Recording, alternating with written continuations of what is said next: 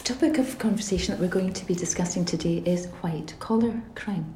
And the issue before us is whether or not this is a victimless crime.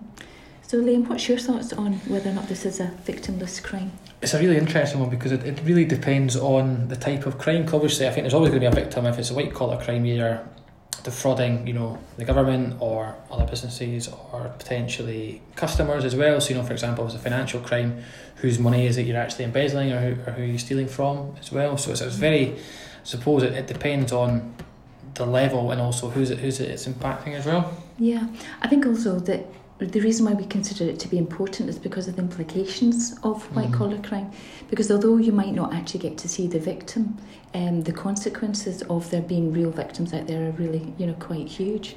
Um, yeah, I used to work in the financial services industry, and um, the thing that really came across quite a lot was money laundering. Mm-hmm. And of course, with money laundering, you've got um, money that is very often the product of other crimes. And if you allow white collar crime to continue and you allow money laundering to continue, what then happens is that you're actually encouraging crime. Mm. Because crime is yeah. only valuable if you can actually benefit from the proceeds of crime. So hence the reason why governments across the world are trying so very hard to actually t- to crack down on money laundering. Yeah. Yeah, it's a really interesting angle actually. I was more just thinking about like the fraud angle of actually are you defrauding other people of their money, but actually the money laundering aspect, as you say, kind of if it, if people find it easy to do, it then encourages people to, to do more crime. You know, and, and that kind of that more face to face crime in which we're used to. Exactly, and sometimes uh, some of the proceeds of crime can actually be used for very positive things.